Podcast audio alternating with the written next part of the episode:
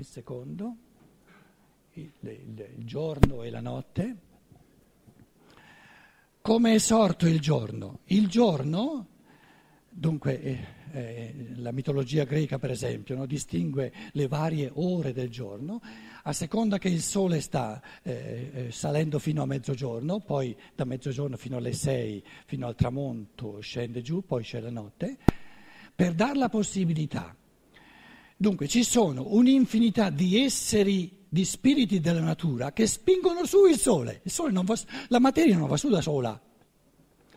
E perché ci fossero esseri della natura, spiriti della natura, che hanno ricevuto l'incarico, ora per ora, di far sorgere la luce del sole, che creano l'aurora e poi diciamo, lo spuntare del sole, e poi questo, questo, questa forza che, del sole che sale,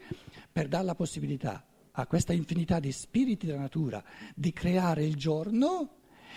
era necessario che un'altra infinità di spiriti della natura eh, facesse il sacrificio, facesse l'offerta di incaricarsi di creare la notte, perché se non ci fosse la notte non sarebbe possibile ritirare fuori il sole da sotto, non sarebbe possibile far sorgere l'aurora, non sarebbe possibile far, far, farlo, far risalire questo sole. Per farlo risalire, per poter farlo risalire, bisogna che ci siano spiriti della natura che fanno l'opposto, lo fanno andare giù. Ora soprattutto questi spiriti della natura preposti sono reali, sono spiriti reali con un compito ben preciso. Perché, scusate, se, se certi spiriti della natura sono specializzati e il loro compito lo sanno fare bene di far salire il sole, immaginate voi che all'improvviso possano essere spiriti della natura opposti che sono specializzati per farlo scendere il sole? Se leggete il simposio di, di, di Platone, eh, Platone vi dice no, ogni volta che un ciclo si inverte devono subentrare forze, esseri eh, all'opera che fanno l'opposto e gli altri si devono tirare indietro. Ogni volta che c'è un'inversione smettono di operare certi esseri che hanno operato fin lì e subentrano, eh, cominciano a operare altri esseri. Qual è? Quale tipo di, dire, di attività, lo dico in, in, in, in, senso tecnico, l'essere umano svolge un'attività di sacerdote, di, di, di consacratore della terra, del, del, della natura, di giorno e di notte, così come eh, nel momento della percezione presente ha la possibilità di riportare giù nella natura quando rinasce questi spiriti della natura o di liberarli così il giorno e la notte, nella misura, la libertà ha la possibilità di giorno, il senso del giorno è l'attività, sono le forze di, di, il dinamismo, di, la voglia di fare, la voglia di creare. Nella misura in cui nel, nel giorno e nella notte, di giorno l'essere umano è pigro, la notte è per il riposo. Il senso del riposo è di restaurare le forze per essere attivi, operosi di giorno. Quindi, diciamo, il fatto che gli esseri umani di giorno abbiano la possibilità, e qui abbiamo a che fare, il primo abbiamo a che fare con le forze del pensiero, se uno in base alla percezione crea il concetto o no, qui abbiamo a che fare con la, con la volontà se io di giorno sono volitivo, operoso, sono, pieno, sono pieno di voglia di fare, nella misura in cui le forze di volontà sono forti di giorno, che uno non è pigro,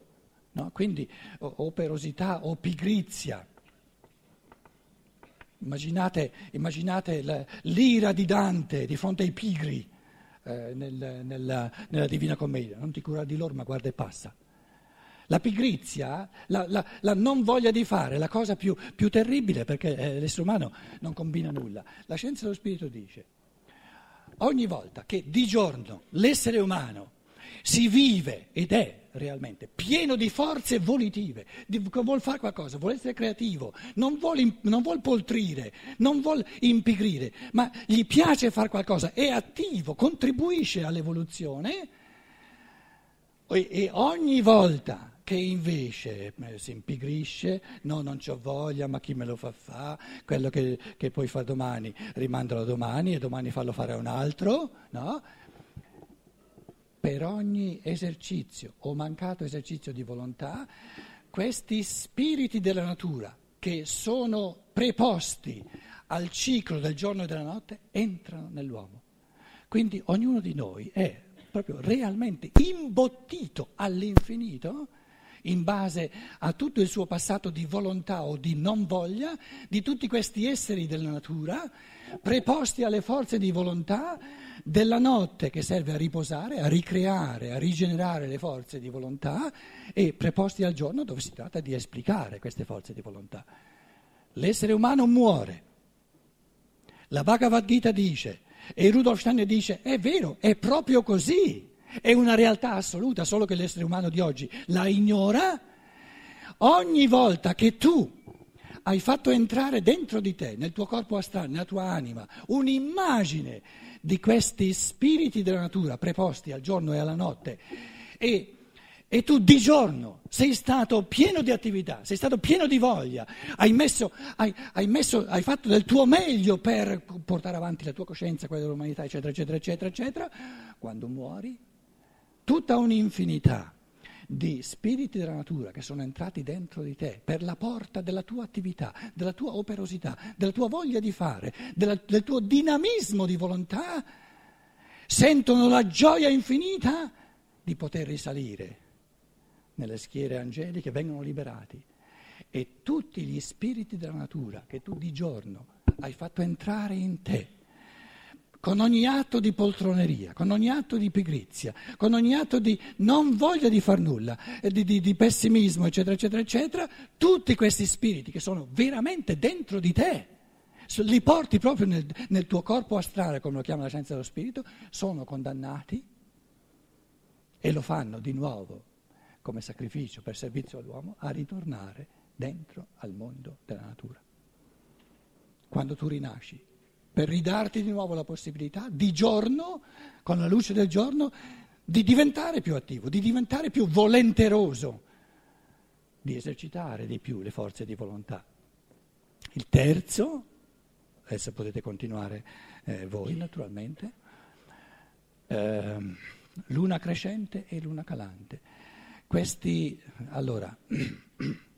perché, perché ci fosse la luna crescente, bis, eh, bisogna, è stato necessario che eh, gli angeli eh, dessero a tanti spiriti della natura l'incarico di lavorare alla luna piena in modo da portargliene via un pezzettino ogni giorno, 14 giorni sempre di meno, finché arriva eh, la luna nuova. E la luna nuova è quella che non si vede. Quindi, così come ci sono eh, un'infinità di spiriti della natura che lavorano alle forze lunari per far decrescere la Luna, danno la possibilità agli altri, i 14 giorni successivi, le due settimane successive, di farla ricrescere la Luna. Spicchio per spicchio la Luna diventa sempre più piena. Questi spiriti della natura sono in diretta interazione, così come come quelli del momento presente sono in diretta interazione col pensare o con l'ottusità dell'uomo. Quelli del giorno e della notte sono in diretta interazione con le forze volitive o col poltrire dell'uomo, così questi terzi sono in interazione con le forze dell'animo. A seconda che l'essere umano, che è il senso della luna crescente, pensiamo alla poesia, ai poeti, alla luna, tutta questa magia della luna, no? Eh, nella misura in cui l'essere umano nel suo animo vive contento, vive sereno, è soddisfatto, si esercita nel suo animo, e qui è l'animo, quindi non il pensare al momento presente, non la volontà il giorno e la notte, ma l'animo, l'animo sereno, l'animo che, che si, si lamenta continuamente nella misura in cui eh, diciamo, la compagine dell'animo nel suo insieme è di serenità, di contentezza e di positività, qui soprattutto l'esercizio della positività, quando questo, questo uomo, questo, questo essere umano muore, nella misura in cui il suo animo è stato contento, sereno, soddisfatto, è stato in pace con il mondo, non, non, non si è continuamente lamentato di tutto e di tutti, tutti questi esseri preposti al, al ciclo lunare vengono liberati dal mondo della natura quindi vedete che nella misura in cui gli esseri umani svolgono la loro evoluzione di pensiero, di volontà e di sentimento in positivo, liberano sempre più esseri, eh, spiriti della natura, dall'elemento della natura, e cosa avviene alla materia? Si spiritualizza sempre di più. Nella misura in cui lo spirito e gli spiriti della natura lasciano la materia, la materia perde le forze formanti, perde le forze trasformanti, perde le forze di sentimento degli animali e diventa polvere cosmica, ritorna al, al caos eh, primordiale come sostrato di creazioni successive. Quindi stiamo descrivendo anche la possibile eh, graduale trasformazione, spiritualizzazione della materia. Nella misura in cui nel suo animo l'essere umano si lamenta, è scontento e, e, vede tutto in chiave negativa, invece di, di esercitare la positività, la negatività, tutti questi spiriti preposti al ciclo lunare entrano dentro di lui e quando rinasce, quando ritorna sulla terra, li costringe a ritornare dentro la natura per, per continuare, per mantenere il ciclo lunare in modo da ridargli una nuova possibilità di redimerli, di disincantarli, esercitando la positività. Qualcuno di voi, o forse molti di voi, avrete presenti, le, eh, nella scienza dello spirito si parla di sei esercizi fondamentali eh, di, di cammino spirituale. Uno, il primo è il controllo dei pensieri, qui, proprio il numero uno qui, la, stessa, la stessissima cosa, messo in chiave più scientifico-spirituale, includendo ciò che avviene agli spiriti della natura. Il secondo è la, l'iniziativa della volontà, quindi uno è il pensiero, due è la volontà, tre è il sentimento,